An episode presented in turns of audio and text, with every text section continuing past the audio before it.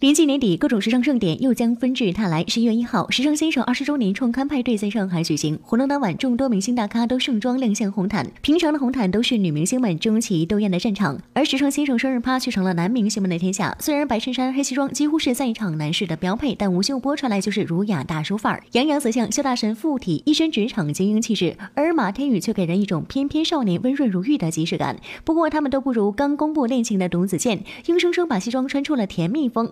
只是热恋中的他还是一如既往的低调，完全不给在场媒体追问的机会。大家只好调转枪头问问正在和女主角拍戏的马天宇，希望他爆出一些大家都不知道的猛料。我给狗仔打了电话，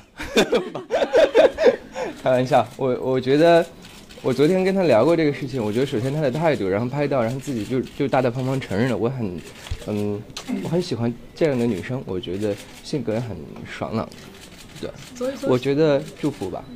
祝福了这对情侣，小伙伴也开始关心起马天宇的个人问题。毕竟合作过的男演员、女演员都连二连三的结婚生子、谈恋爱了，而我们的马小哥却是年如一日的单身者，实在是让大家操碎了心。别人都已经就是成双成对了，你自己关你啥事儿？